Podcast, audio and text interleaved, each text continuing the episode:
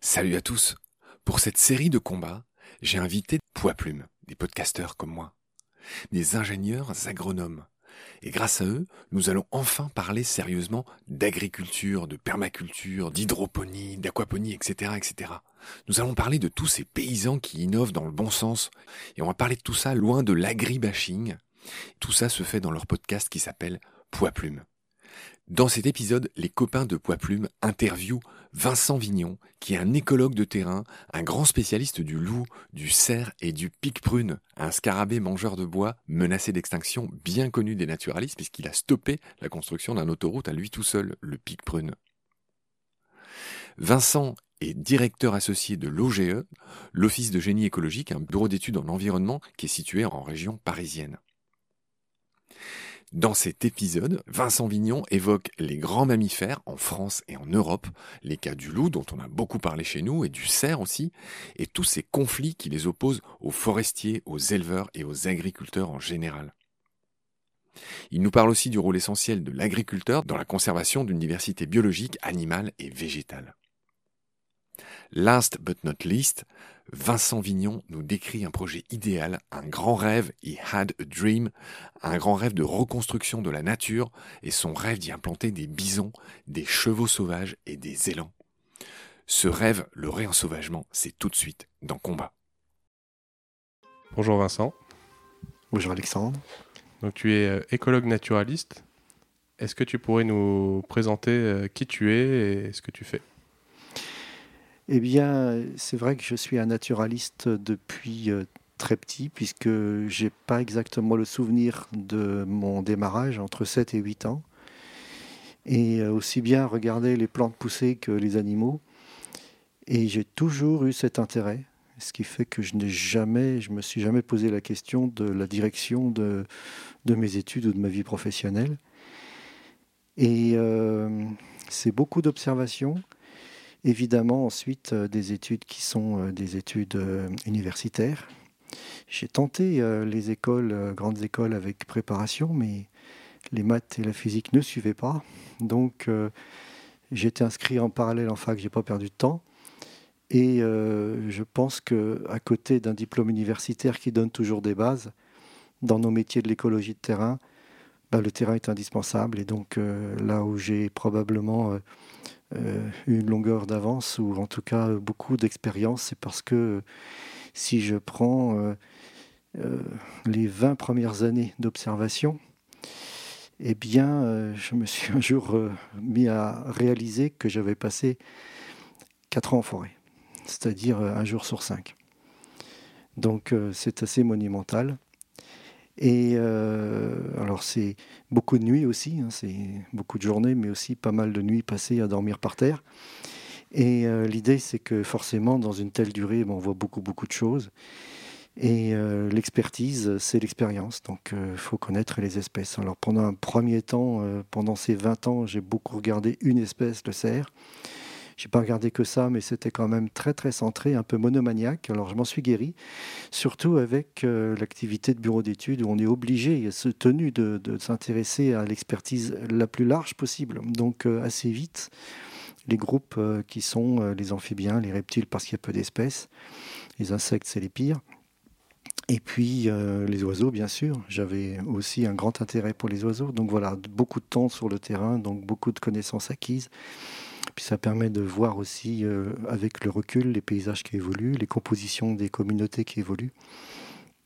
Bon, sinon, à part ça, je suis marié avec des enfants qui font des choses très différentes, qui ne sont pas dans cette passion. Peut-être que j'en ai fait un peu trop. Et ça, c'est souvent le biais des passionnés, sans doute. Et puis du point de vue de finalement ma vie professionnelle, bah, elle est très simple, hein, des études vers la biologie. Et puis on a créé cette société Office de Génie Écologique il y a donc presque 30 ans et j'ai pas changé de boîte. Donc j'ai toujours aimé faire ça, le développer et finalement j'ai même jamais passé un entretien d'embauche, qui est assez curieux. J'ai une anecdote à ce sujet. Avant de créer cette boîte, il se trouve que J'ai connu Jean-François Asmodé, mon associé, au muséum, qui était, lui, il était à l'époque en train de faire un stage de maîtrise à l'époque, c'est l'équivalent du Master 2 aujourd'hui, et dans un service dirigé par François de Beaufort. François de Beaufort est un homme qui est un naturaliste de terrain, plutôt sur les gros mammifères, qui apprécie beaucoup le cerf et qui a beaucoup travaillé sur les loups. Et lorsque j'ai sollicité une rencontre pour aller lui parler de mes observations de loups en Espagne, que j'avais commencé 3 ans avant, donc on était en 1988, on a passé 2 heures dans son bureau. Il ne pensait sans doute pas passer autant de temps, mais c'était un passionné moi aussi. Puis à la fin, je lui dis, c'est formidable votre service, comment on fait pour y travailler ? Venez demain matin. Bon, ce n'était pas l'objet de la visite. Mais je suis resté 3 ans. Donc j'ai fait le vacataire pendant 3 ans. Il y avait Jean-François Asmodé à l'époque. Voilà. Et puis ça m'a appris beaucoup de choses, beaucoup de contacts aussi, c'est intéressant.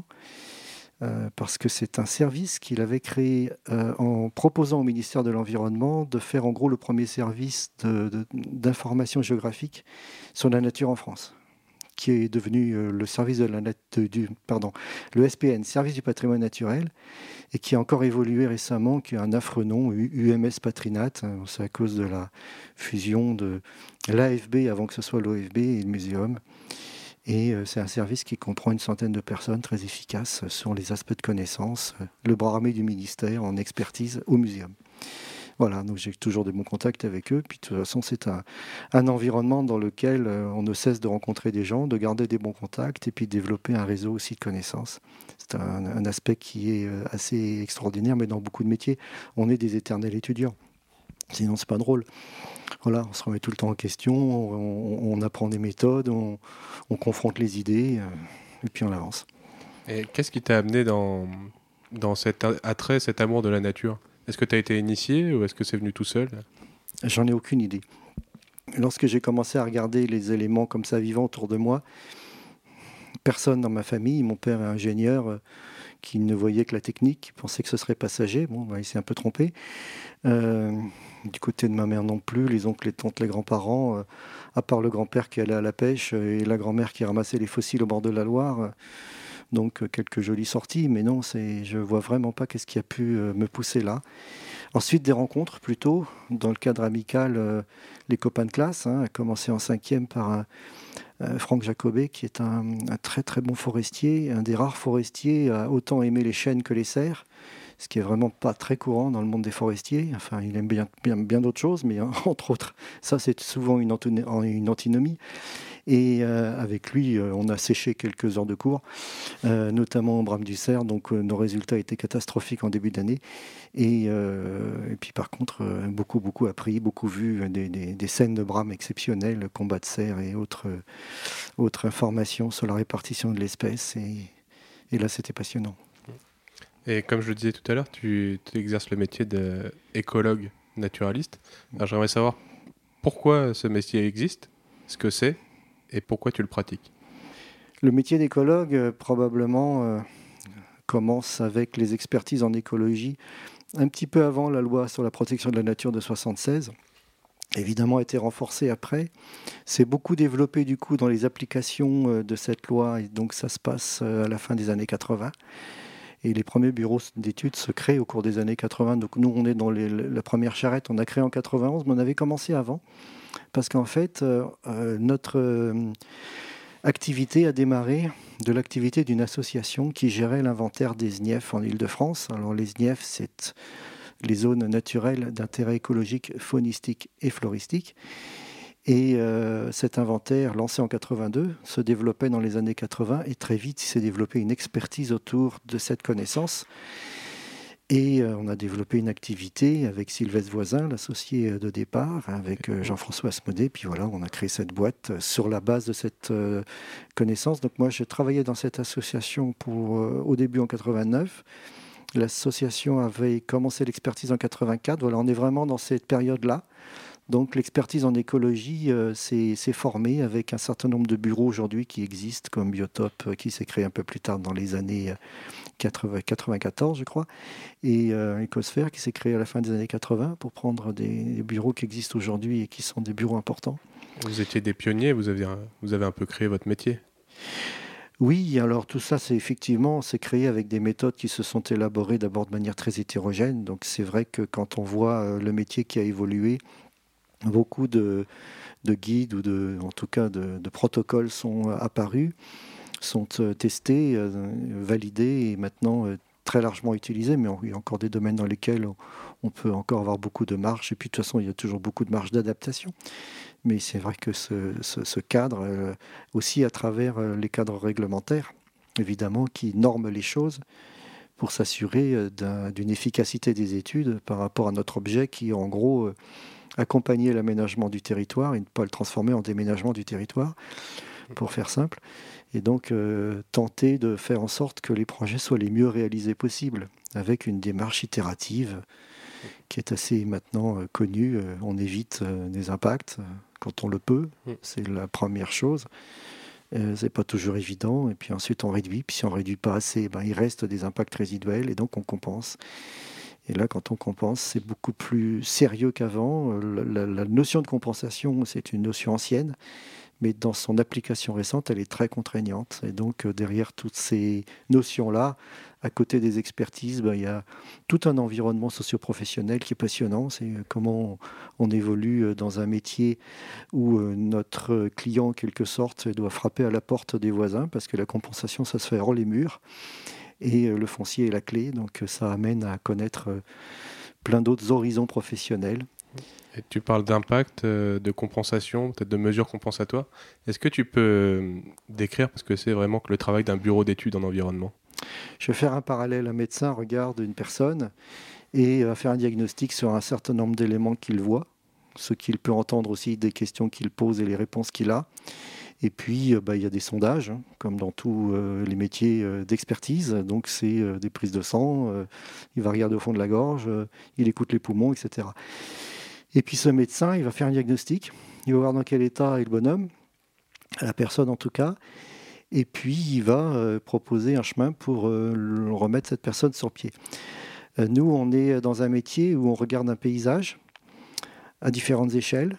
Je dis ça parce qu'on peut avoir un tout petit projet et un très grand projet. Par exemple, on fait simplement une maison ou on fait la ligne de TGV Paris-Bretagne. Donc évidemment, ce n'est pas la même échelle, pas les mêmes objets. En tout cas, ce sont des paysages, toujours. Donc des personnes qui construisent des maisons ou des autoroutes font appel à vous. Voilà. Nos clients sont les aménageurs, la plupart du temps. Ou toute planification du territoire, donc ça peut être aussi, quand on planifie, c'est à l'échelle d'une commune, c'est le plan local d'urbanisme, c'est à l'échelle plus vaste, le schéma de cohérence territoriale. Donc en gros, ce sont des projets qui peuvent se faire à différentes échelles spatiales. Et le travail parallèle aux médecins, c'est dans quel état est la nature, dans ces paysages-là, à toutes ces échelles. Quel est le projet ? Quels dégâts, pour être très clair, le projet peut faire dans ce paysage, comme un chien dans un jeu de quilles. Et on va regarder différents scénarios possibles pour que ce projet soit le moins impactant possible. Et donc le travail de l'écologue, c'est faire les sondages du médecin. Donc on envoie des spécialistes dans différents domaines que sont la faune et la flore. Bon, pour prendre la flore, par exemple, une personne va pouvoir reconnaître les espèces depuis les fougères jusqu'aux plantes à fleurs, les arbres. Mais si on pense aux mousses, aux lichens, ce sont d'autres spécialistes. Puis pour la faune, ça va être pareil. Une personne va pouvoir reconnaître correctement les vertébrés parce que ça va, c'est faisable par une personne. Donc les oiseaux qui sont pourtant les plus nombreux et qui supposent beaucoup de connaissances.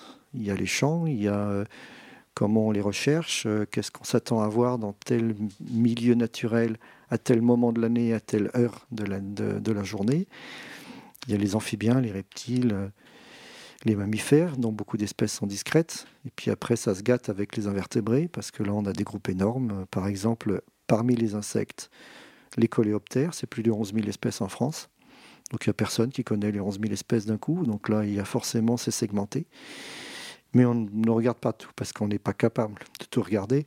Et on n'a pas non plus besoin de tout regarder, au sens où la réglementation focalise l'effort sur les espèces protégées et on y ajoute des espèces dites patrimoniales ou à enjeu dont on a des listes par région. Et on fait ce travail de diagnostic pour revenir au premier travail du médecin. où sont les éléments clés du patrimoine naturel, où est le patrimoine.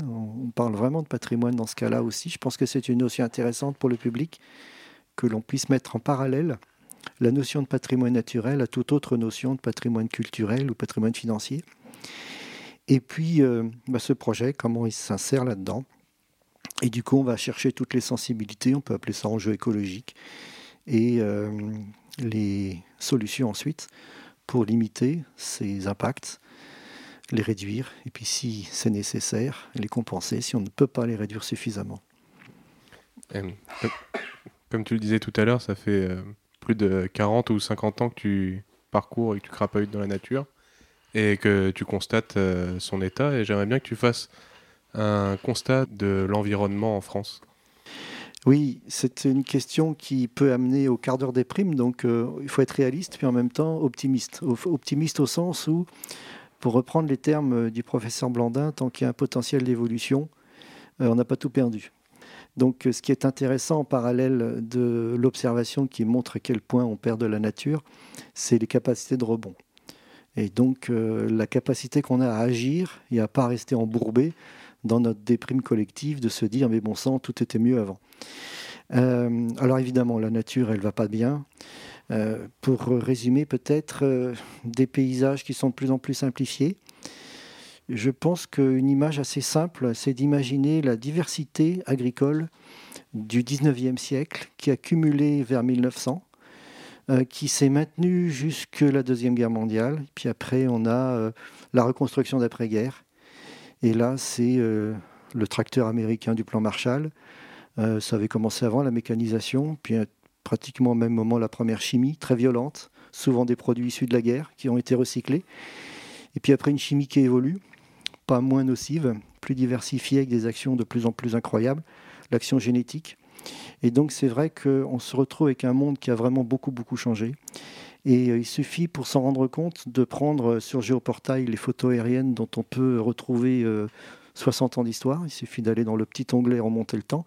Et puis là, chacun peut aller regarder sa maison de vacances, l'endroit qu'il connaît, et regarder le paysage aujourd'hui. Puis 60 ans en arrière, regarder les intermédiaires. Et qu'est-ce qu'il va voir ? Il va voir que les champs sont passés de petites parcelles à parcelles plus grandes lorsque c'est cultivé. C'est quand même 70% du territoire, donc il va voir ça presque partout. Même en montagne, il va voir la progression de la forêt. Ça, c'est intéressant parce que le commun des mortels voit la nature en forêt. En ce moment, il y a une affiche au cinéma qui est « L'appel de la forêt », un livre bien connu. Et ça m'agace un peu parce que « L'appel de la forêt », je le traduis par « L'appel de la nature ». Et en sous-titre, « La nature, c'est la forêt ». Et non, la nature, c'est une mosaïque d'habitats dont la forêt fait partie. Et donc, 60 ans d'histoire de photo aérienne, on voit cette forêt qui s'étend, mais qui s'étend souvent sur des milieux qui étaient cultivés. Et on a plein de forêts, notamment dans la moitié sud de la France, qui vont être extrêmement intéressantes au niveau biologique, mais elles le sont. L'intérêt vient surtout parce que ce sont des reliques agricoles qui se sont boisées et qui ont, par les habitats de substitution qu'avait créé l'agriculture paysanne, qui se sont maintenus dans ces espaces qui aujourd'hui se trouvent être des espaces boisés. On pourra y revenir un peu plus tard, mais je reprends donc l'ensemble des mosaïques agricoles. Donc, quand on va regarder ces photos, les bocages de l'Ouest, tout le monde sait que la Bretagne a perdu beaucoup de son bocage, mais l'Ouest en général, ça concerne des surfaces vraiment très importantes, c'est de l'ordre de 50 000 km². Est-ce que tu peux décrire ce que c'est qu'un bocage ? Le bocage est une structure agricole qui est très ancienne. En fait, l'ancienneté du bocage, il y en a plusieurs versions. Souvent, c'est ce qu'il reste de défrichements dans lesquels les premiers agriculteurs avaient laissé un certain nombre de haies, de réseaux de haies. Et ces haies très anciennes, on les identifie aujourd'hui souvent par la flore avec des espèces à très faible capacité de dispersion et qu'on retrouve toujours dans les haies. Donc, ils sont des marqueurs de temps assez exceptionnels. Mais on a aussi un bocage qui s'est développé avec le code napoléonien, donc c'est beaucoup plus récent, et qui marquait simplement les limites de parcelles. Donc on a énormément de bocages qui sont aussi pas si vieux que ça, qui ont 200 ans d'ordre de grandeur. Ça dépend quand ça s'est fait par rapport à ces premières versions du cadastre, en fait. Disons que dans ces paysages de la fin du 19e, début du 20e, les parcelles font quelques hectares à moins de 10. Et aujourd'hui, tout ça a volé en éclats avec la mécanisation, et donc on passe à des parcelles bien plus grandes, de dizaines d'hectares, voire de centaines d'hectares dans certains cas, notamment les open fields, c'est-à-dire les zones sans haies du tout, hein, la Beauce. Et donc, on a une perte considérable du réseau de haies. Alors, c'est l'agrandissement des parcelles, la perte de linéaires de haies, la perte des connexions de ces haies, tout ça, évidemment, tous ces éléments sont importants pour la qualité de la nature. La composition des haies a beaucoup changé, puisque les haies étaient composées de manière très diverse. Elles n'étaient pas toutes idéales, mais enfin, disons que souvent, on avait quand même une bordure herbacée, des arbustes à fleurs et à fruits, donc ça nourrit des oiseaux et beaucoup de faune. La floraison pour tout ce qui est pollinisateur, et ça nourrit énormément d'espèces. Et puis, les fruits ensuite. Et puis, les arbres qui sont dans ces haies, beaucoup des haies étaient composées d'arbres taillés. Et la taille des arbres, c'est intéressant parce qu'en fait, du point de vue de la propriété, le tronc était au propriétaire, les branches coupées régulièrement à l'éleveur qui les utilisait pour le fourrage des animaux, puis hein, il regardait encore les petites baguettes, et ça, il en faisait du bois pour le feu. Tout était utilisé, bien sûr. C'est pour ça qu'on avait aussi un usage de l'espace assez fin et optimisé. Et le cycle de taille était calé en termes de périodicité, souvent au bout de fermage, donc 9 ans. Et 9 ans, c'est intéressant parce que pour beaucoup d'espèces, c'est pas trop long par rapport au fait de maîtriser la croissance des branches. Et c'est suffisamment long pour faire des blessures. Résultat, ça occasionnait la formation de cavités et ça a été le moteur de la création de cavités extrêmement efficace dans beaucoup d'arbres, au point que sur des chênes, on se retrouve avec des cavités assez importantes, hébergeant des communautés d'insectes extraordinaires en 70 ans. La même communauté dans un chêne de forêt, qui n'est pas taillé, va développer ça après 300 ans. Or, il a été coupé avant, donc on l'a perdu. Et résultat, on a plein de communautés d'insectes liées aux vieux arbres, qu'on va retrouver dans des systèmes agraires partout en Europe, mais c'est vrai dans le monde entier, et qui ont disparu dans les forêts exploitées. Donc voilà, on va en retrouver beaucoup des éléments comme ça dans l'agriculture. Encore un élément quand même des mosaïques agricoles. Le bocage, c'est donc cette structure qui est composée d'herbes, de buissons, d'arbres, d'exposition au soleil, de taille avec la formation des cavités. Mais généralement, il y a des bêtes. Comme il y a des bêtes, il y a de l'eau, donc il y a des mares. Et donc on ajoute à la mosaïque la présence de l'eau, souvent sous forme temporaire. Et là aussi, c'est intéressant, parce qu'une mare temporaire, c'est une écologie de mare sans poissons. Les poissons sont prédateurs d'amphibiens. Donc, on se retrouve évidemment avec un jeu d'acteurs qui fait que dans les mares qui ne vont pas perdre de l'eau, on aura quand même des communautés de poissons qui sont dans le paysage, dans toutes ces mares, parce que ces poissons sont déplacés par les œufs qui s'attachent aux pattes des canards, notamment. Donc, en fait, les poissons se déplacent très bien d'une mare à l'autre par un vecteur qui est le canard du coin ou la communauté des oiseaux d'eau. Et puis on va se retrouver avec les communautés d'espèces associées à l'eau et on va y retrouver des insectes, des amphibiens. Toutes ces espèces-là ont besoin des mosaïques d'habitat. On pense par exemple aux libellules. Le développement larvaire des libellules se fait dans l'eau. Ça peut se faire dans l'année, ça peut se faire sur plusieurs années. Si c'est le cas, elle n'est pas temporaire. La mare, sinon, elles n'y sont pas. Et les adultes de libellules sont des prédateurs d'insectes. Et la plupart de leurs proies sont des espèces floricoles. Du coup, on va voir aussi un lien. On va avoir ensuite des espèces qui sont dans les arbres, dont les larves vont manger du bois ou du bois décomposé dans le terreau des cavités, alors que les adultes sont floricoles. Donc, la communauté des insectes qui se nourrissent à l'état larvaire de bois aura besoin à l'état adulte de fleurs. Lorsqu'on est en forêt, d'une part, les vieux arbres ne sont plus là puisqu'ils ont été exploités. Et donc, un vieil arbre, c'est quand même quelque chose, c'est un arbre qui a plus de 300 ans. Si on pense à un chêne, la plupart des chênes sont encore là 500 ans après leur naissance. Et les plus vieux, ceux qui ont un peu de chance, dépassent 1000 ans. Et pendant plus de la moitié de sa durée de vie, il y a de la décomposition naturelle qui est un processus très complexe, qui fait intervenir beaucoup d'espèces, des champignons, des insectes. Et donc je reviens à la communauté qu'on va trouver dans les bocages. Ces vieux arbres n'existant pas en forêt, il se trouve qu'en faisant le parallèle, en forêt, on n'a pas non plus une grande quantité de clairières. Si vous vous représentez les forêts que vous avez traversées récemment, il se trouve que vous allez taper le ballon dans la clairière qui se trouve à un carrefour, à une lisière. Il y a peu d'espace ouvert, à part les chemins larges. Et ce qui est quand même très très frappant, c'est de voir du coup la pauvreté des plantes à fleurs et à fruits, des arbustes à fleurs et à fruits, dans une matrice forestière. Ce qui va être une banalité des bocages. Et on a encore là un élément supplémentaire. Et en fait, derrière ce parallélisme et cette diversité qui existe dans le monde agricole, il faut juste se souvenir que tous nos paysages ont coévolué avec des grands herbivores. Et du coup, la forêt qu'on connaît aujourd'hui n'a jamais existé. C'est-à-dire que cette forêt dense, fermée et sans trous, ce n'est pas possible. C'est juste que il manque les grands herbivores qui ne sont plus là. Donc, aujourd'hui, la forêt n'est pas égale à biodiversité. Non, la forêt actuelle, dans sa version très dense, est quasiment un artefact humain lié à l'absence de grands herbivores. Et on ne peut absolument pas considérer que c'est un habitat naturel complet. Ça ne veut pas dire que les forêts ne sont pas intéressantes, mais qu'elles ont perdu beaucoup de leur intérêt. Ou en tout cas, un très grand nombre de forêts ont perdu beaucoup de leur intérêt du fait de la densification du couvert.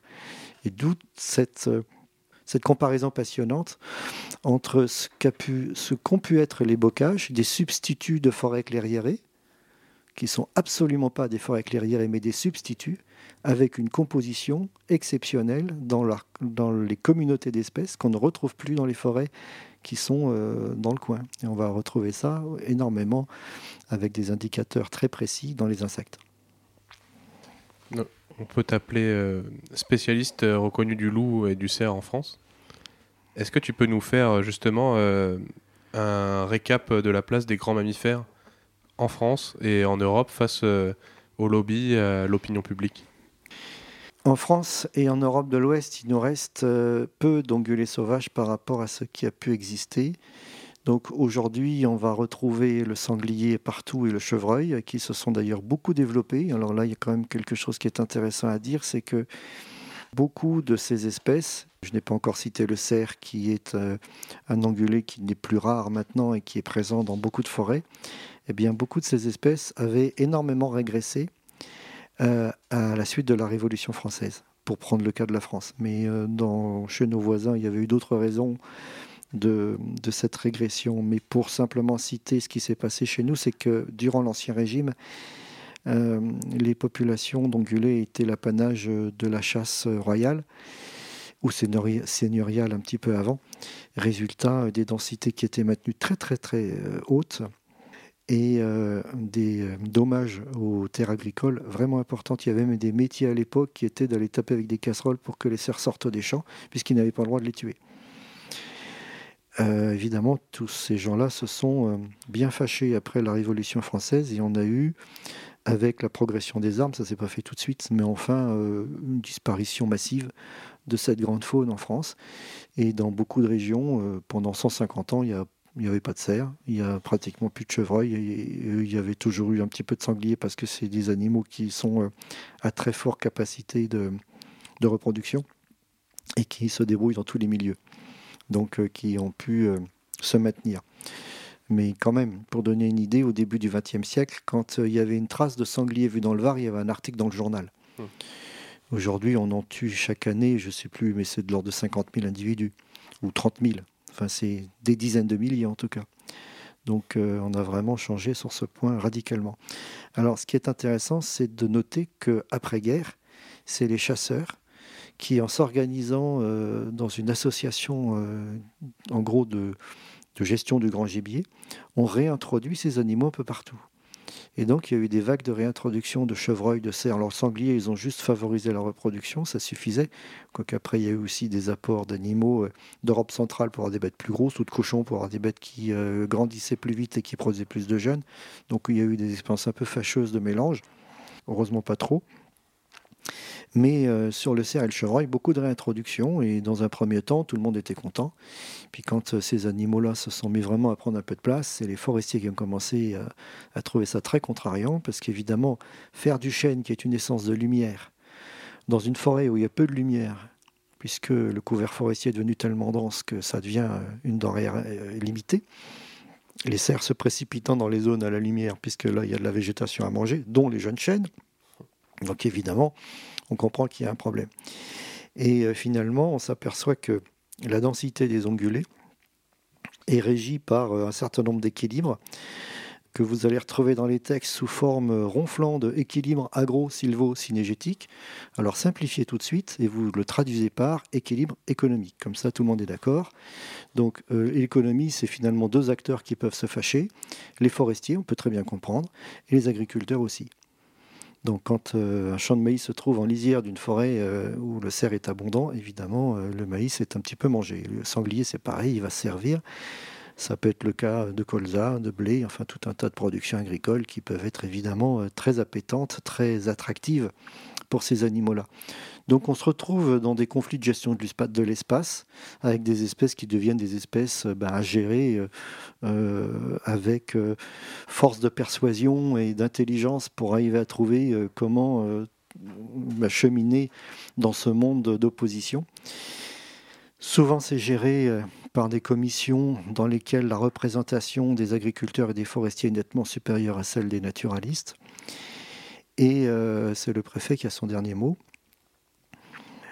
Et peut-être encore un ingrédient, c'est que lorsqu'une population de cerfs, je prends cette espèce parce que c'est celle qui est souvent la plus pointée pour des raisons d'impact économique, quand le cerf augmente dans une forêt, souvent ce n'est pas vu, ce n'est pas compris.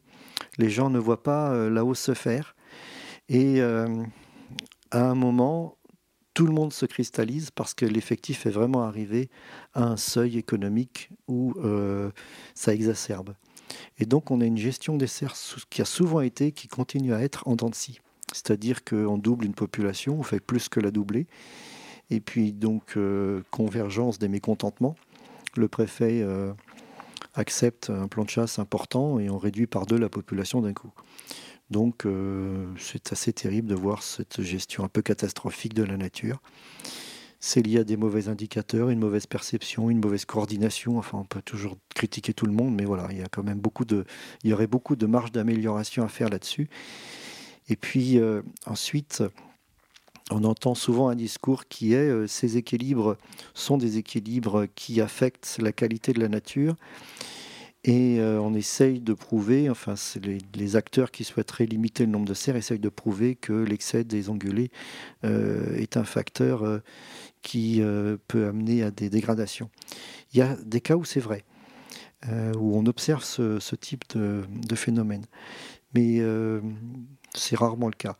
Et en fait, ce qui est aussi important à noter, c'est qu'avec les espèces sociales que sont le cerf et le sanglier, on a une hétérogénéité de la répartition qui est complètement hallucinante. Pour donner une petite idée, une population de cerfs normale, dans une forêt normale, elle va occuper une surface de plus de 10 000 hectares. Dans cette surface, dont il faut d'ailleurs bien comprendre les limites, c'est-à-dire des limites qui correspondent à une activité des mâles autour des noyaux de présence de femelles et jeunes, parce que c'est structuré de cette manière-là, plus de la moitié de l'effectif utilise moins de 20% de la surface. Donc quand on a entendu ça, on a compris qu'il y a quand même un sacré problème. C'est-à-dire qu'il y a un endroit où la forêt aura du mal à se régénérer et où les lisières vont recevoir beaucoup d'impacts des biches qui sont là avec leurs jeunes et des mâles qui sont présents surtout en hiver, donc des densités très élevées. Et on ne peut pas couper à ça. C'est le comportement de l'espèce qui est comme ça. Donc ça amène une réflexion qui est-ce qu'on est capable collectivement de créer les conditions pour que ces zones de densité soient acceptées là où elles le sont, là où elles existent. Et alors je vais donner un exemple qui est amusant, c'est la forêt de Rambouillet. Après-guerre, cette forêt était peuplée d'une population de cerfs très importante. La partie nord de la forêt, pas la partie sud. Et les grandes concentrations étaient dans les forêts qui étaient les forêts publiques à l'époque. Dans les années 80, les Parisiens et les habitants de la couronne parisienne ont eu du temps libre et des voitures. Donc ils sont allés se promener le week-end. Et ça, je l'ai vécu. Ça a sorti tous les cerfs des forêts publiques, par dérangement simplement, parce qu'ils ne supportent pas de croiser les gens et leurs chiens. Et tous ces braves animaux sont allés dans les zones privées, petites, exiguës, dans les vallées, les lisières, certains interstices de la forêt entre les parties publiques. Mais la carte a complètement changé en moins de 10 ans. On voit d'une part la réactivité des animaux qui savent immédiatement trouver les zones de quiétude. Et puis, en corollaire, les zones de concentration étaient vraiment petites par rapport aux zones précédentes. Du coup, c'était encore plus aigu. Donc, il y avait des cas où les propriétaires forestiers étaient ravis d'avoir des cerfs et des cas où ces gens-là voulaient sortir des chênes. Du fait de cette concentration, il y a eu un nouveau conflit. Et donc là, le jeu d'acteur, c'est la pression de la région parisienne. Il n'y a pas d'équivalent en France. C'est-à-dire que ça n'existe que là, à ce point-là. Et ce qui est intéressant, c'est que ce phénomène, on l'a observé dans un rayon de 70 km. Donc quand on pense au Sud-Picard, les forêts de l'Oise, ça a été pareil. Désaffection des zones publiques et concentration dans les zones privées. Et ça a été la même chose à Fontainebleau. Donc vraiment, vous tracez un rayon de 70 km et bousculade complète des organisations spatiales autour de 1990. Et tu nous as beaucoup parlé d'espèces à enjeu, quand je t'ai demandé de parler de grands mammifères, donc tu as parlé du cerf, du chevreuil, du sanglier. Mais quand on parle de grands mammifères en France, d'espèces à enjeu, d'espèces à problème, on va tout de suite nous parler de l'ours, ou, du lynx ou du loup. Est-ce que tu peux nous parler du loup en particulier, puisque c'est, d'après moi, l'espèce de grand carnivore qui va cristalliser le plus de conflits, le plus d'enjeux et qui va faire beaucoup plus les gros titres. Alors, le loup est une espèce qui avait disparu de France. Alors, j'ai parlé tout à l'heure de François de Beaufort. Il se trouve qu'il a fait une thèse en écologie historique. Donc, il a fait une thèse sur le loup sans loup, puisqu'il faisait ça dans les années 70-80. Il a mis 20 ans à compiler les données. Il a travaillé que sur des collections, donc des loups qui étaient chez les particuliers sous forme naturalisée, des peintures, des photos, du reste, tout un tas de choses. Il a collecté 20 000 indices. Et il a dressé le portrait de la répartition du loup au cours des 300 dernières années avant sa disparition. Et il a fait le compte à rebours. Il a retrouvé tous les textes juridiques. Enfin, vraiment un gros travail. Et les loups ont disparu de la plaine française. Ça, c'est intéressant. Pas de la montagne, alors qu'ils sont revenus par la montagne. Et les plaines d'où il a disparu étaient celles de Charente, Audienne, Vienne, Indre. En fait, beaucoup de ces espaces étaient des abandons dans les années 30 des paysans morts à la Première Guerre mondiale. Et les friches là-bas pouvaient être colonisées souvent par la bruyère à balai. Alors, la bruyère à balai, c'est une bruyère très dense de 2 mètres de haut. On ne rentre pas. Résultat, il y avait des surfaces très importantes de nos paysages, absolument impénétrables. Et les loups se reproduisaient là-dedans. Il y a encore aujourd'hui en Espagne, dans les plaines de Castille, de tels paysages de landes avec des zones de reproduction de loups dans des paysages de plateaux où il n'y a pas de relief. Donc on est comme à l'époque des années 30, ou des années 20 en tout cas, de la Haute-Vienne, où le terrain devrait être accessible, sauf que c'est le mur végétal. Les chiens passent, c'est tout, quoi. Et les sangliers. Du coup, on a cette situation assez originale de cette disparition toute dernière zone de reproduction au début des années 30. Et puis, première observation officielle en 1992 dans les Alpes. En fait, le loup était arrivé un peu avant en France, à la fin des années 80. Et ce qui est amusant aussi à ce stade, c'est que on était quelques-uns à se poser la question, parce qu'on voyait les populations de nos voisins italiens et espagnols augmenter, lesquels vont arriver chez nous les premiers. Puis moi, je pariais sur l'Espagne. Et puis c'est les Italiens qui sont arrivés les premiers. Dans les deux situations, Espagne, Italie et ailleurs, dans l'Europe d'ailleurs, le minimum du nombre de loups avait été atteint dans les années 70, juste avant les protections nationales qui sont à peu près arrivées au même moment, en Espagne, en Italie, en France, donc la fin des années 70.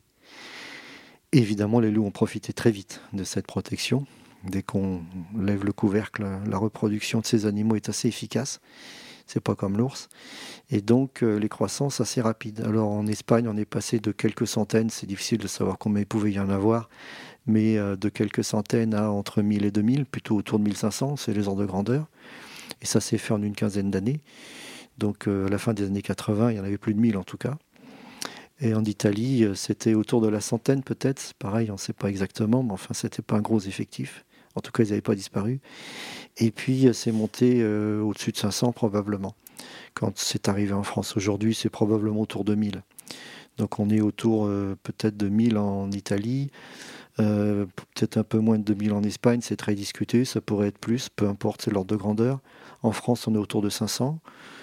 En Europe centrale, il y en a des milliers, notamment l'arc carpatique. Et puis la Scandinavie, il est plus rare, on va le retrouver après en énorme population en Russie. Et en fait, voilà une espèce qui a recolonisé le territoire.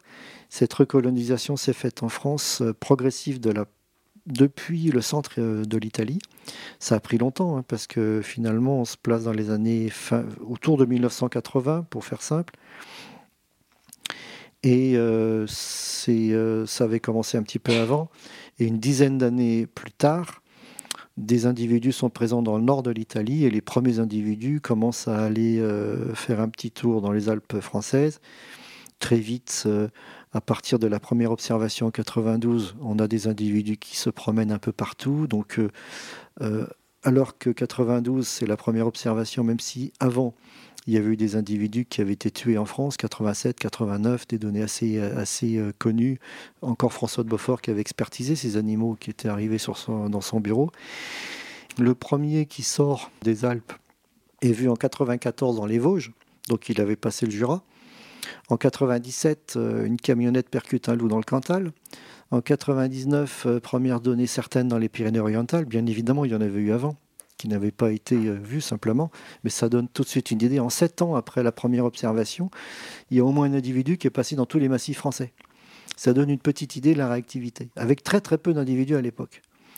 Il faut attendre 2013 pour la première reproduction dans les Vosges, alors que l'espèce se reproduisait dans les Alpes depuis 1993, puisque lorsqu'ils sont vus en 1992, en fait c'est assez amusant, c'est Patrick Orméa, que je connais bien, qui est un garde du parc du Mercantour, aujourd'hui à la retraite. Il était avec un chasseur, ils étaient plusieurs dans le vallon de Molière, et il faisait un comptage de chamois. Et puis dans ses jumelles, il voit 2 loups passer, il dit rien aux chasseurs. Et puis tous les chasseurs qui étaient là ont compté tous les chamois et personne d'autre n'a vu ces 2 loups passer. Il n'y a que lui qui a eu le coup d'œil au bon moment et puis qui s'est tué. Donc il a dit ça à la direction du parc. Et donc on a eu la reproduction, la première en 1993. Alors évidemment, c'est une espèce qui pose des problèmes partout dans le monde. On n'est pas les seuls. Par contre, en France, on n'est pas très bon sur ce qui concerne la mise en œuvre des moyens de protection, avec une opposition d'une partie du monde de l'élevage. Il faut distinguer les éleveurs propriétaires des bergers, qui sont les employés. La plupart des éleveurs regroupés en collectif avec les organisations agricoles, qui sont des organisations très politiques, finalement n'acceptent pas le loup et puis trouvent aussi avec le loup une bonne façon de se faire entendre.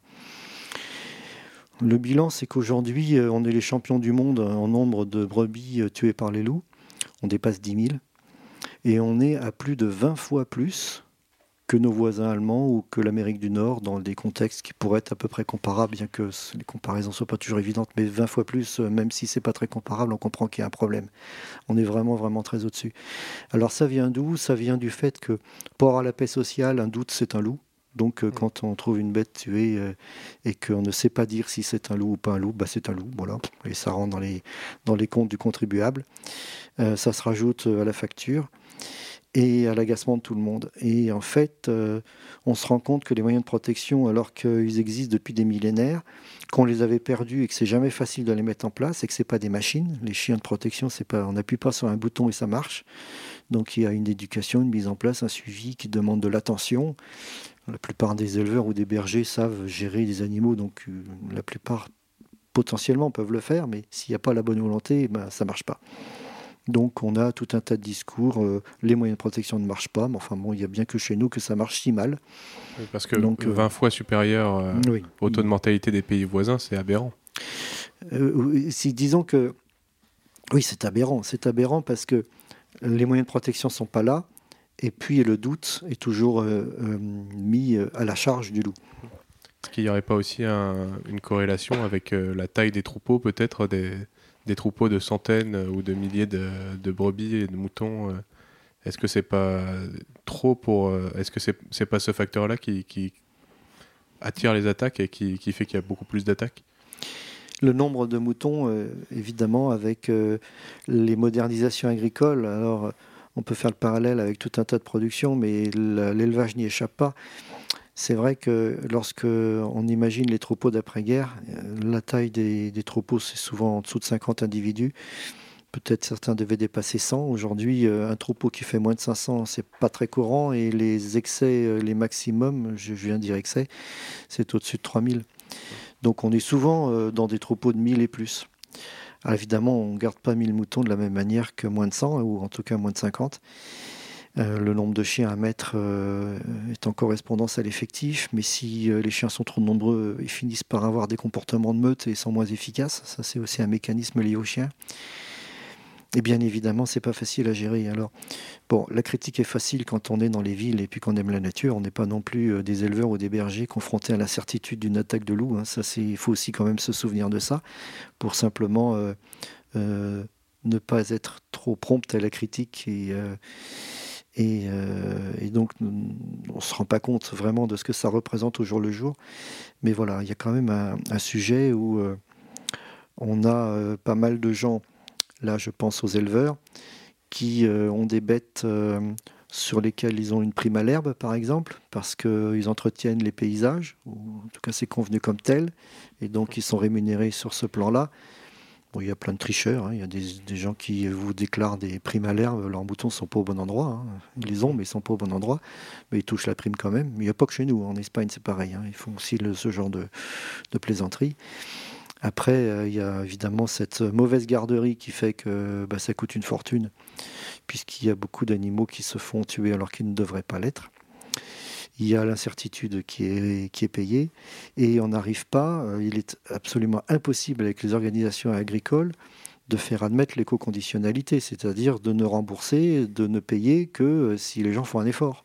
Ah non! Non. Donc, et puis ça va même plus loin, c'est-à-dire que les bons élèves qui font un effort ne sont pas soutenus par les organisations agricoles qui sont contre. Donc ils sont mis au banc des autres éleveurs. Et c'est extrêmement difficile. Il y a des gens très, très courageux qui jouent le jeu de la prédation. Ils ne sont pas forcément pour le loup, d'ailleurs, au passage. Mais ils considèrent qu'il faut faire ça. Et ils ne sont pas soutenus, voire au contraire, ils sont descendus par leurs voisins. Donc ça, c'est complètement dingue. On a une désinformation très importante. Le reportage télé qui montre ce problème depuis 20 ans est toujours le même. Un éleveur qui pleure devant ses brebis mises en pièces détachées par un loup, c'est moche, mais c'est vendeur.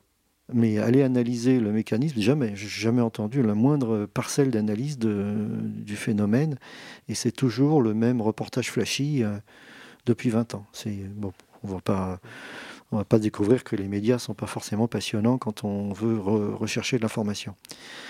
Et quel est son rôle au loup dans notre écosystème ? Est-ce qu'il est indispensable ? Bien sûr que les loups ne sont pas indispensables, sinon la nature se serait arrêtée pendant les 70 ans d'absence. Et puis le nombre d'espèces qui nous manquent, heureusement que la nature a ce potentiel d'évolution que je rappelais, un terme de Patrick Blandin. Les loups, c'est un prédateur important. C'est un prédateur qui a surtout tendance à écrêter les hautes densités. C'est-à-dire qu'en fait, souvent, il y a des images simplificatrices qui présentent le loup comme le super prédateur qui est capable de gérer absolument l'abondance des ongulés. Il faut comprendre que l'abondance des ongulés, elle est gérée en premier par les disponibilités alimentaires. Se rajoutent les rigueurs climatiques. Donc en montagne, ils se prennent les difficultés de l'hiver. Et puis les prédateurs, finalement, ça coiffe tout ça. Et les loups tout seuls ne maîtriseraient pas des démographies de cerfs et de chevreuils et de sangliers. Par contre, dès qu'il y a une densité plus élevée à un endroit qu'à un autre, il y a une opportunité de chasse plus importante, et là, ils s'y concentrent. Et là, ils vont écrêter la haute densité. Donc, il faut comprendre qu'en fait, on a un jeu d'acteurs dans lequel les espèces qui sont en jeu sont à des niveaux de densité vraiment très bas, par rapport à ce qu'ils devraient être si on ne les contraignait pas. Donc le loup fait partie de ces acteurs intéressants qui sont que, du point de vue des mécanismes, encore une fois, sans le loup, la nature a continué à tourner. Alors évidemment, les chasseurs font le travail de régulation, Mais je pense que ce qui est important de noter, c'est que ce travail de régulation maintient les populations à des effectifs qui sont bien inférieurs à ce que nous produirait la nature si on n'avait pas ces systèmes humains de régulation, donc de la chasse. Et puis le loup, bien sûr, est aussi une espèce qui va contribuer à éliminer des bêtes faciles à attraper. Mais de temps en temps, un cerf important dans une mauvaise situation, il s'est aussi attrapé. Donc il ne faut pas non plus avoir une image d'Épinal du loup qui va systématiquement attraper les vieillards et les malades. Ce n'est pas vrai. Ou les jeunes. C'est en partie vrai. Voilà, donc simplement pour équilibrer les choses par rapport à cette espèce-là. Maintenant, il y a des systèmes naturels dont on ne peut plus avoir l'idée en France, qui sont assez exceptionnels, comme le Yellowstone, qui est un cas extrêmement connu en Amérique du Nord. Le loup y a été réintroduit, d'ailleurs, il a été réintroduit à peu près au moment où les populations se redéveloppant à partir des États plus au nord, recolonisaient aussi Yellowstone. Donc, à la limite, ils n'auraient pas fait la réintroduction, ils en auraient eu quand même. Le loup avait été éliminé dans les années 30. Et cette élimination avait provoqué de grands chamboulements par l'explosion des wapitis et des élans. Et les wapitis et les élans avaient, entre autres, parce qu'ils apprécient beaucoup, consommé les saules des forêts riveraines. Les castors avaient été complètement anéantis par cette ressource qui avait disparu. Donc augmentation des élans et des wapitis, diminution de la ressource ligneuse, quasi-extinction du castor. Ça veut dire que tous les systèmes de barrages qu'ils avaient créés ont disparu. Donc toutes les zones humides que les castors avaient générées ont disparu. Alors ça a été mesuré au niveau vertébré. Les Américains ont fait des suivis très importants. Par contre, pas au niveau invertébré. Donc on peut imaginer les dégâts au niveau de la faune piscicole aussi. Quand je pense invertébré, je pensais à l'eau, mais je pense évidemment aussi aux poissons qui devaient vivre avec, mais toute la faune aquatique. Et quand le loup est revenu, ils ont évidemment bien diminué les élans et les wapitis qui étaient là en haute densité. Donc ils ont écrété la haute densité. Ils ont fait leur boulot de prédateur. Les saules se sont redéveloppés le long des ripiscilles, les castors se sont réinstallés et les zones humides sont revenues. Alors, ce qui serait intéressant, mais là, je crois qu'il n'y a pas les données, c'est est-ce qu'il y a des invertébrés qui n'ont pas résisté à la période de disparition et qui a duré quand même un certain temps. Mais voilà, c'est des ordres de grandeur. Le Yellowstone, c'est immense. Je n'ai pas la surface en tête, mais évidemment, dans nos paysages européens, et je ne pense pas qu'à la France, il y a du monde partout. Donc, on n'a jamais des paysages où on a une naturalité disons, importante, sur des surfaces suffisantes pour que s'expriment ces jeux d'acteurs à cette échelle-là. Pour comprendre aussi les échelles, tout à l'heure je disais qu'une population de cerfs, c'est normalement 10 000 hectares et plus.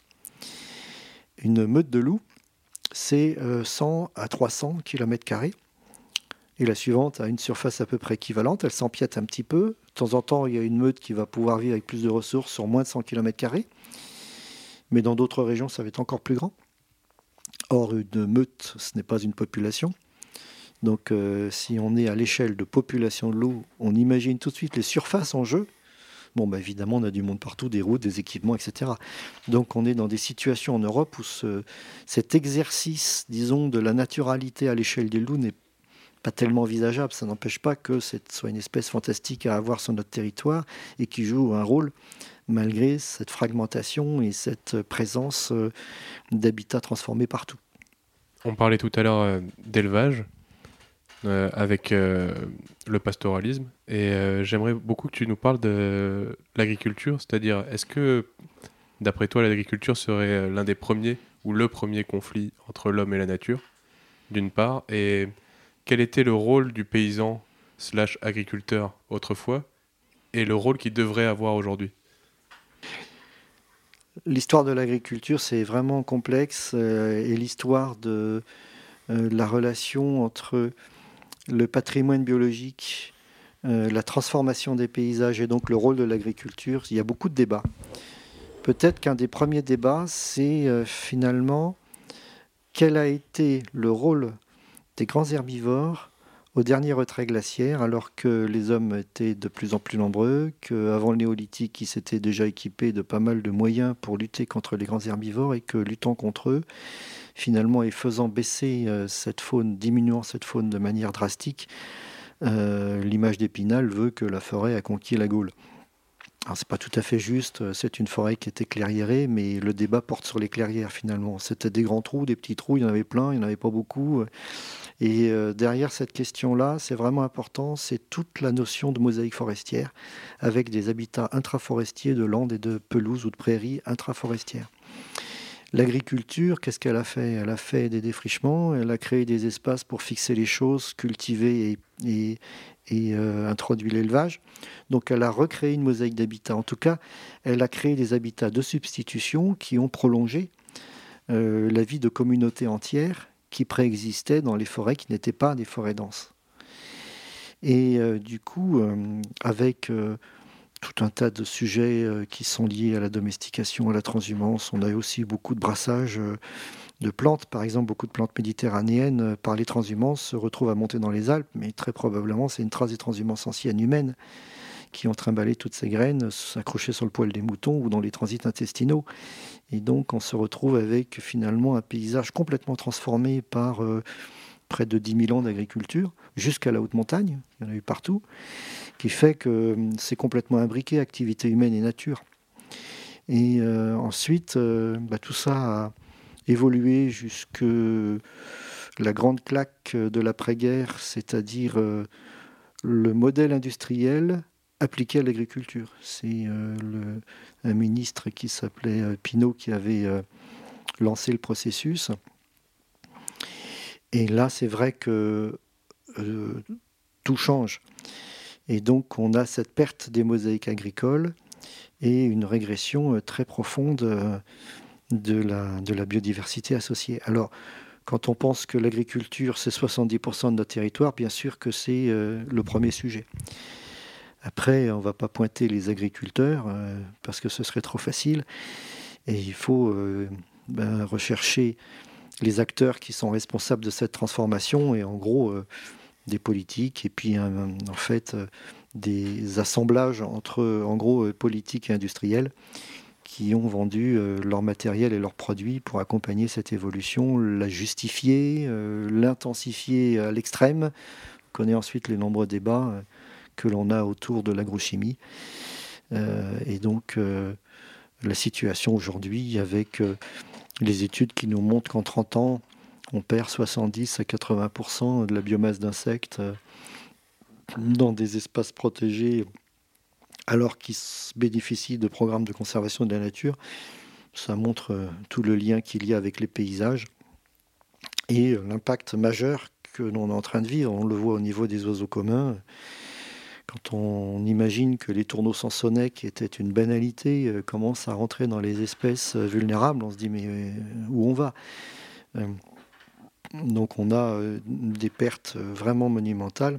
Encore une fois, en évitant la déprime totale, tout ça est en partie réversible.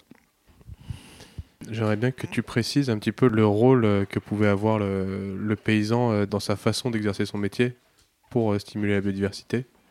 Là, tu viens de parler de beaucoup de choses qu'on ne fait plus. Quelles sont les activités que pourrait reprendre le paysan pour stimuler cette activité biologique ? L'agriculture traditionnelle, c'est donc des mosaïques de paysages, des mosaïques d'habitats qui étaient générées par des pratiques. Les paysans, qu'est-ce qu'ils faisaient ? D'abord, il y avait souvent une polyculture élevage. Donc, il y avait des cultures sur des surfaces relativement petites et de l'élevage avec le maintien de prairies qui n'étaient pas, engraissées comme elles le sont aujourd'hui avec des produits pour qu'on ait une herbe qui pousse vite et de manière dense pour nourrir les bêtes qui d'ailleurs, étant sélectionnées, ne sont plus capables de consommer des végétations qui ne soient pas très simplifiées. Et donc le paysan, à l'époque, il entretient des prairies par la fauche aussi, parce que la fauche, ça lui permet de stocker de l'herbe pour passer l'hiver. Et faisant cela, ils génèrent des habitats très différents. Les habitats de prairies de fauche et de prairies pâturées ne sont pas les mêmes. Les compositions floristiques, les espèces associées. Et on avait des trésors biologiques dans ces paysages-là. Il entretient aussi des mares, il entretient des fossés. Donc c'est des réseaux de zones humides. En général, à ces époques-là, pas de drainage. Donc beaucoup plus d'eau qu'aujourd'hui. On n'imagine pas non plus, l'étendue des zones humides perdues, c'est quelque chose de très important. Et puis la taille des arbres. la greffe aussi. Toutes les productions liées à l'arbre, que ce soit des arbres taillés pour récupérer les branches et un jour le tronc, et puis toute la production de fruits, avec des tailles qui ont souvent été assez expérimentales. Forcément, tout est expérimental dans ces domaines-là, même si les méthodes sont parfois très anciennes et se sont énormément affinées. Mais quand on pense aux greffes d'arbres, les greffes ont changé. Et celles qui étaient pratiquées il y a encore une centaine d'années, beaucoup généraient des arbres à cavité. Et avec une vitesse d'évolution un peu comparable à la taille des arbres en tétard, c'est-à-dire qu'en un peu moins de 100 ans, entre 50 et 100 ans, on aboutit à des arbres qui ont des cavités importantes et qui sont le refuge d'énormément d'espèces d'oiseaux, d'insectes, de champignons, enfin des amphibiens même qui montent dans les arbres, par l'intérieur des arbres, dans les cavités. On retrouve des tritons à 2 mètres de haut dans le terreau des cavités qui croisent des gros coléoptères sous forme de larves, un crapaud. C'est assez incroyable tout ce qui peut se retrouver dans ces arbres-là. Tout ça, c'est une mosaïque imbriquée absolument étonnante. Et ben, c'était complètement fait de main d'homme, hein. Donc c'est ça qui est intéressant. On a une perte de pratiques traditionnelles qui, peut-être sans le vouloir, pas par tradition, permettait de stimuler la biodiversité. Après, il faut toujours se rappeler qu'on est dans un monde évidemment dirigé par l'économie. C'est pas qu'on cherche le profit tout le temps, mais la paysannerie qui a permis cette diversité des paysages correspond aussi à une époque où il y avait de la main-d'œuvre. Donc aujourd'hui, quand on voit le coût de la production agricole et le fait qu'on a maintenant un agriculteur qui n'est plus un paysan et qui, avec sa machinerie et son arsenal, va gérer des surfaces très importantes, on ne gère plus du tout les arbres. Donc la grande difficulté des bocages aujourd'hui, après avoir perdu beaucoup de réseaux de haies, de connectivité et d'intérêt dans les haies par le fait des remembrements, de toute façon n'est plus entretenu. Donc on a un problème majeur qui est que la taille des arbres qui était pratiquée par un paysan qui montait au bout de son échelle et faisait ça avec la hache et après avec la tronçonneuse, c'est fini. Même si tout simplement on regarde le code du travail, un agriculteur qui est un employeur, s'il envoie son employé aller couper les branches d'un arbre alors qu'il est tout seul sur son échelle, il n'a pas le droit. Donc il faut une nacelle. Une nacelle, c'est un équipement qu'ils n'ont pas. Donc autant dire que c'est fini, complètement fini. Donc il y a toujours un vieux paysan quelque part qui fait ça à ses risques et périls parce que ce sont ses arbres et puis qu'il a connu son père. Mais ils sont de moins en moins nombreux dans les paysages. Donc il y a eu quelques réflexions, enfin pas quelques réflexions, pas mal, mais c'est pas facile de retrouver des modèles économiques qui recherchent des moyens un peu standardisés d'aller couper ces arbres avec des moyens techniques qui permettent d'en abattre des linéaires. Enfin, quand je dis abattre, c'est pas au sens d'abattre les arbres, mais c'est de les tailler, c'est de les traiter, avec une mise en commun de matériel dans les cumas agricoles, par exemple, qui sont des mises en commun, pour aboutir à une filière qui produit du bois à faire de la plaquette pour l'énergie, tout en entretenant des arbres têtards. Je ne crois pas qu'il y ait déjà un modèle qui fonctionne bien, mais voilà, ça a été exploré, c'est encore à explorer. La difficulté financière, c'est l'accès aux parcelles. C'est-à-dire que quand c'est au bord de la route, tout va bien. Quand c'est au fond d'une parcelle humide, c'est beaucoup plus compliqué. Et donc, ça veut dire beaucoup plus cher. Et la plupart du temps, pas rentable. Donc, on ne le fait pas. Donc, il faut trouver des modèles économiques pour arriver à retrouver un intérêt et de pouvoir restaurer ces arbres. Après, il existe des méthodes beaucoup plus artificielles qui permettent de prolonger la vie des cavités, mais c'est valable dans des espaces conservatoires. Ça se traduit par on peut créer des boîtes en bois qui reproduisent des cavités d'arbres, recréer des terreaux artificiels. Ils sont colonisés par les espèces, ça a été testé. On est d'ailleurs en train de recommencer une première expérience de 10 ans qui a été faite par un collègue suédois. Enfin, ça peut être fait que dans des mouchoirs de poche à titre conservatoire. Et la réalité, ce serait qu'on retrouve des moyens économiques pour le faire sur des surfaces importantes. Parce qu'aujourd'hui, tout ce paysage est encore présent, à l'état de fragments, mais bon, il ne sera plus là dans une centaine d'années. Autre sujet, aujourd'hui, il y a des gens, il y a des jeunes, des lycéens, qui ont envie de se lancer dans le monde de l'environnement, de devenir professionnels ou amateurs, et en tout cas de peut-être savoir reconnaître les oiseaux ou d'autres espèces. Quels conseils est-ce que tu leur donnerais sur les compétences qu'ils devraient développer, les études qu'ils pourraient faire, des types d'expériences ? Pour ceux qui veulent être écologues, experts sur ces sujets de la nature et donc de la prise en compte des milieux naturels, de l'aménagement du territoire, de tout ce qui concourt finalement à avoir un cadre de vie comprenant une nature la plus riche possible et la mieux soignée possible, eh bien le plus important me semble-t-il, c'est de connaître la faune et la flore. Et comme je ne crois pas qu'il existe un diplôme qui soit un diplôme de naturaliste, bien qu'il y existe un diplôme de botaniste universitaire qui se fait sous forme de stage, très bien encadré, dans plusieurs régions françaises, à plusieurs époques de l'année. Donc au niveau botaniste, il existe des choses. Au niveau faunistique, enfin, sur disons, l'identification de la diversité de ce qui est espèce animale invertébrée et vertébrée, c'est plutôt des associations ou des structures qui vont être des structures qui ont un travail à la fois de connaissance, de conservation et de pédagogie, qui peuvent proposer pas mal de choses pour reconnaître ces espèces, les rechercher, savoir les identifier. Ce que j'aurais tendance à dire, c'est que je pense qu'il faut une double formation qui est rechercher il y a quand même beaucoup de BTS qui se sont créés ces dernières années, BTS GPN, gestion protection de la nature, qui sont assez professionnalisants, qui sont déjà des formations intéressantes. Il y a ensuite toute la batterie des formations universitaires, licence, master 1 et 2, avec des versions professionnelles qui peuvent être aussi intéressantes. Et je pense qu'il faut y associer la connaissance naturaliste, donc y associer le diplôme universitaire de botaniste ou les sorties nature faites avec des associations. Mais là, à chaque fois qu'on voit des gens passer qui se présentent ou des contacts qui me disent j'aimerais aller dans ces métiers-là, la réponse est immédiate, le week-end prochain, dans la nature, avec les premiers bouquins achetés sur l'identification d'un groupe qui est le premier à regarder, parce qu'il ne faut pas tout regarder en même temps, sinon on n'y arrive pas. Et puis il faut y aller. Et il faut y aller, et on peut y aller n'importe quand dans l'année. Évidemment, on voit plus de choses au printemps qu'en hiver, mais même en hiver, il y a les trucs à voir. Donc là, si vraiment il y a la motivation, il faut y aller très très vite. Alors pourquoi il faut ne pas tarder ? Parce que pour, par exemple, les oiseaux, au bout de 3 saisons, on commence à y arriver à peu près. Alors la première année, on n'y comprend rien, c'est-à-dire qu'on voit plein d'oiseaux, on entend plein de chants et on arrive à peu près à débroussailler des trucs. Alors bon, tous les oiseaux faciles, ça va, ça rentre. Mais quand on arrive dans une parcelle de forêt qui a la multitude des chants en mai, c'est vraiment un capharnaüm, quoi.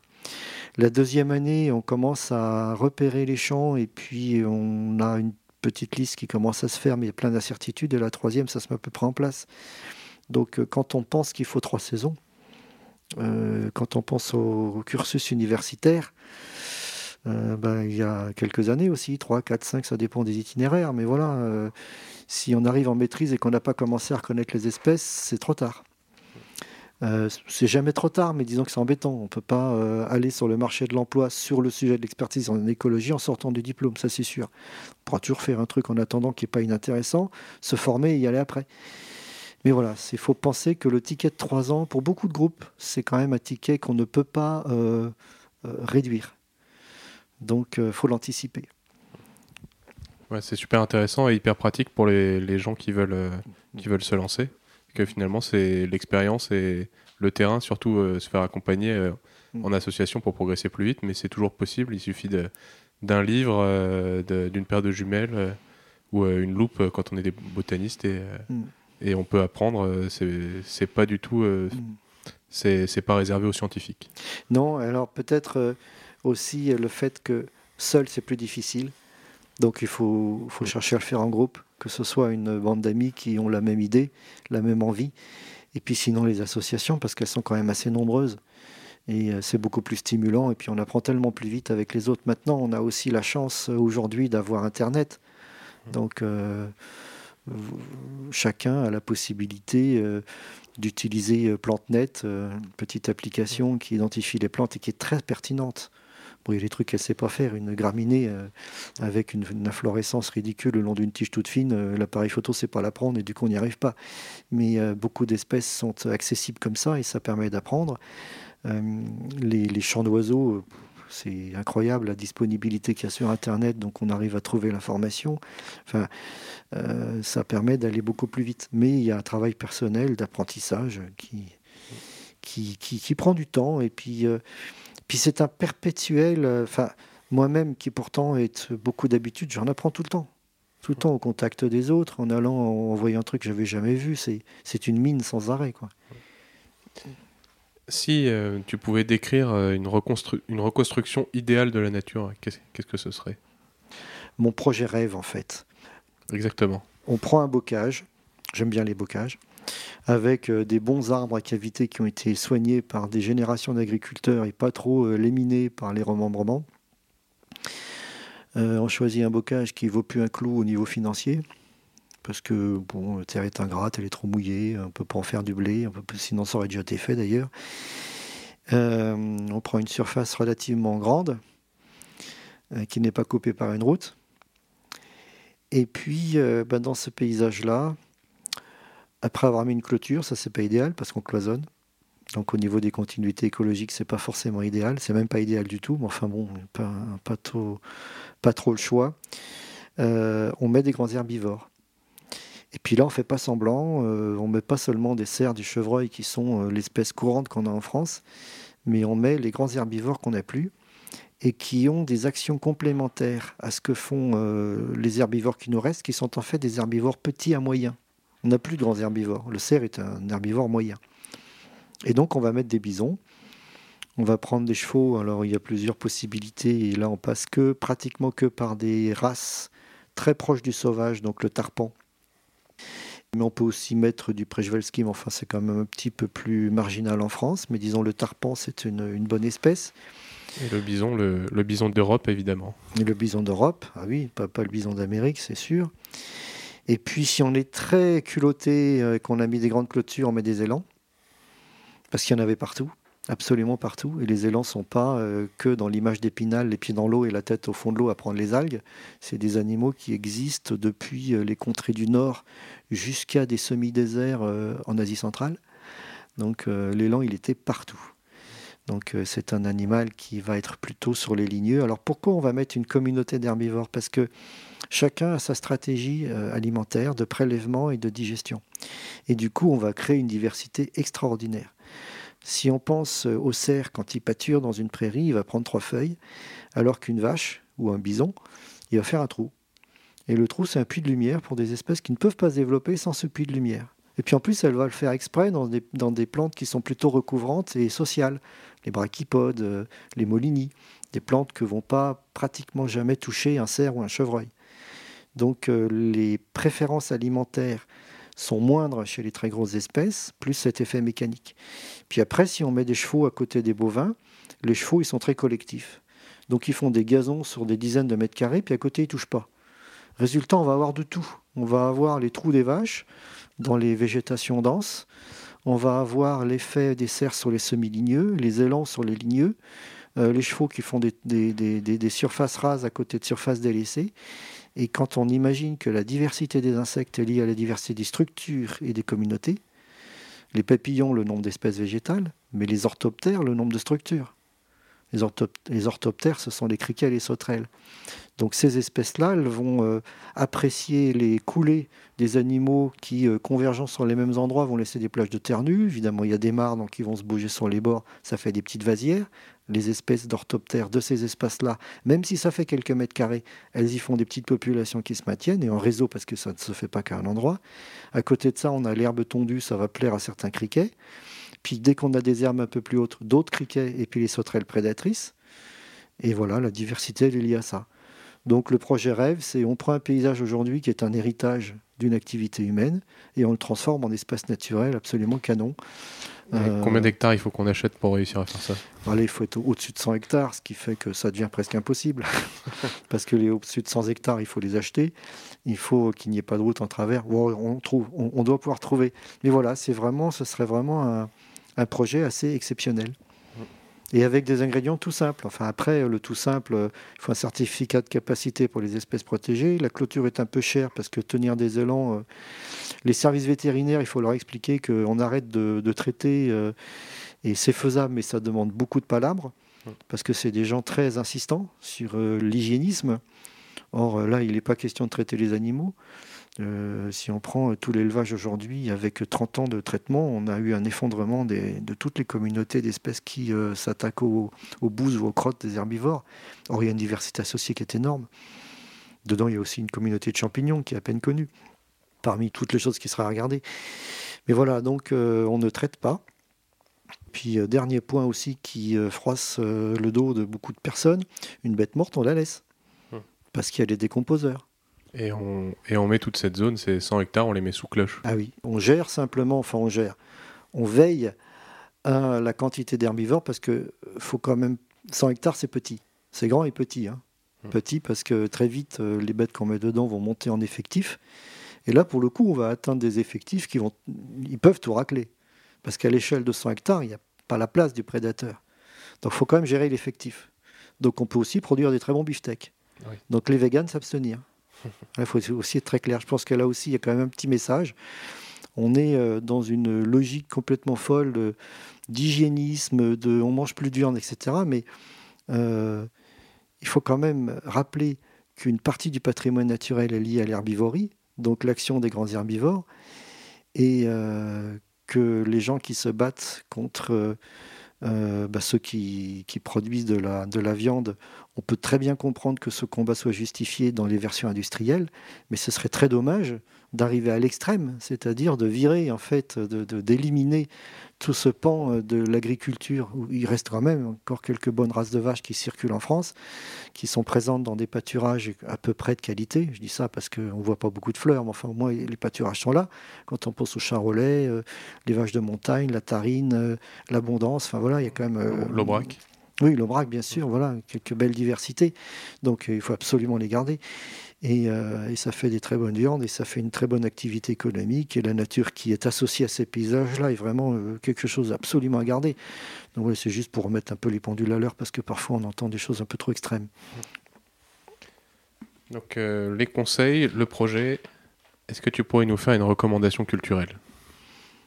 Alors, j'ai en tête un auteur qui... a beaucoup été lu de naturalistes qui apprécient les mammifères et les espèces absolument introuvables, invisibles, c'est-à-dire les grands carnivores, donc les ours, les loups, les lynx. C'est Robert Hénard, qui est naturaliste, qui a beaucoup circulé en Europe dans les années 30-40, évidemment beaucoup plus après. Ce monsieur est décédé en 99, d'ailleurs au moment de la tempête de 99, il était suisse, et il a... traduit ses observations de plusieurs manières, de la peinture, des gravures et des textes. Et il était un peu philosophe sur les bords. Donc c'est des textes superbes où il décrit de manière assez poétique ses observations. Puis il y a plusieurs styles, c'est-à-dire qui va depuis l'approche philosophique finalement, dans quel monde on vit, quelle folie de détruire la nature. Il disait par exemple, en détruisant la nature, on détruit mon infini. Et puis à côté de ça, des textes rigoureux, quasi scientifiques, de description des espèces et de leur comportement. Et comme il a passé beaucoup de temps, mais il a vu beaucoup de choses. Donc il y a beaucoup de choses qu'il a écrites qui sont toujours intéressantes à lire aujourd'hui, dans une version très naturaliste, c'est-à-dire contemplative et en même temps rigoureuse. Est-ce qu'il est encore possible de retrouver ces livres ? Oui, bien sûr. L'éditeur, c'est Jacques S., H-E-2-S-E. Il est toujours là, Jacques S. Et puis, de toute façon, c'est une production majeure qui a donné beaucoup d'ouvrages qui sont encore trouvables, qui sont encore édités. Et puis, ces œuvres se trouvent aussi, au moins pour les voir, parce qu'elles sont un peu chères à l'achat, vu la notoriété de l'auteur. Mais voilà, oui, bien sûr, on peut retrouver ça. Maintenant, est-ce que tu peux nous suggérer le prochain invité du podcast ? Alors, j'aime bien un groupe de travail auquel je suis associé sur les grands herbivores. Et donc peut-être deux personnes qui seraient très riches, avec des approches bien complémentaires. François Moutou, qui a une vie de vétérinaire sur la faune sauvage, avec une vision très complète en France et en Europe, et plus large même, à l'échelle mondiale. Et puis Thierry Lecomte, qui est le premier à avoir mis en place du pâturage en France pour de la conservation de la nature. Et donc, il y a plus de 40 ans d'expérience, presque 50, je pense. Il a commencé dans le Marais Vernier, où il a acquis un premier terrain, puis il y est toujours.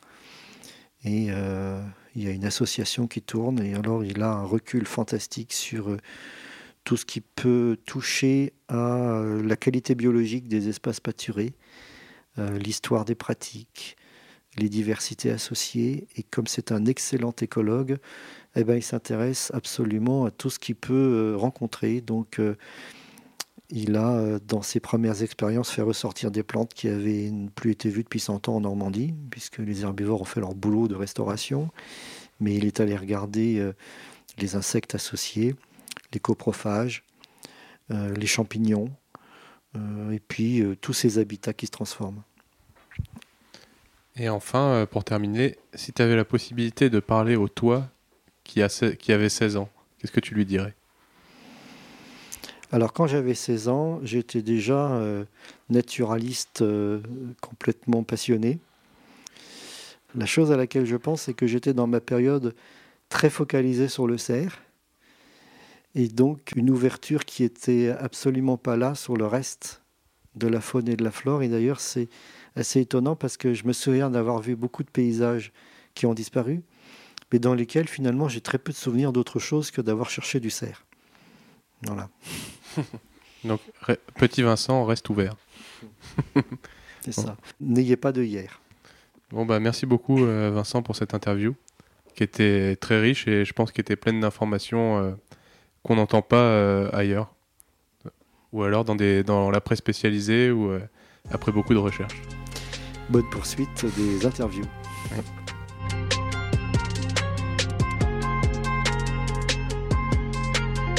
Voilà, cet épisode de Poids Plume est terminé. Merci d'avoir écouté jusqu'à la fin et bravo! On se retrouve rapidement pour un prochain épisode. En attendant, n'hésitez pas à vous rendre sur le site oiseaubondissant.fr, tout attaché, pour découvrir toutes nos productions, nos suggestions culturelles et nos partages d'initiatives positives. Si l'épisode vous a plu, n'hésitez pas à le partager et à en parler à 2 de vos proches afin de faire grandir la communauté. Vous pouvez aussi nous donner 5 étoiles sur votre application de podcast. C'est surtout ça qui nous aidera à vous proposer de nouvelles interviews toujours plus intéressantes. Je vous dis à bientôt et prenez soin de vous.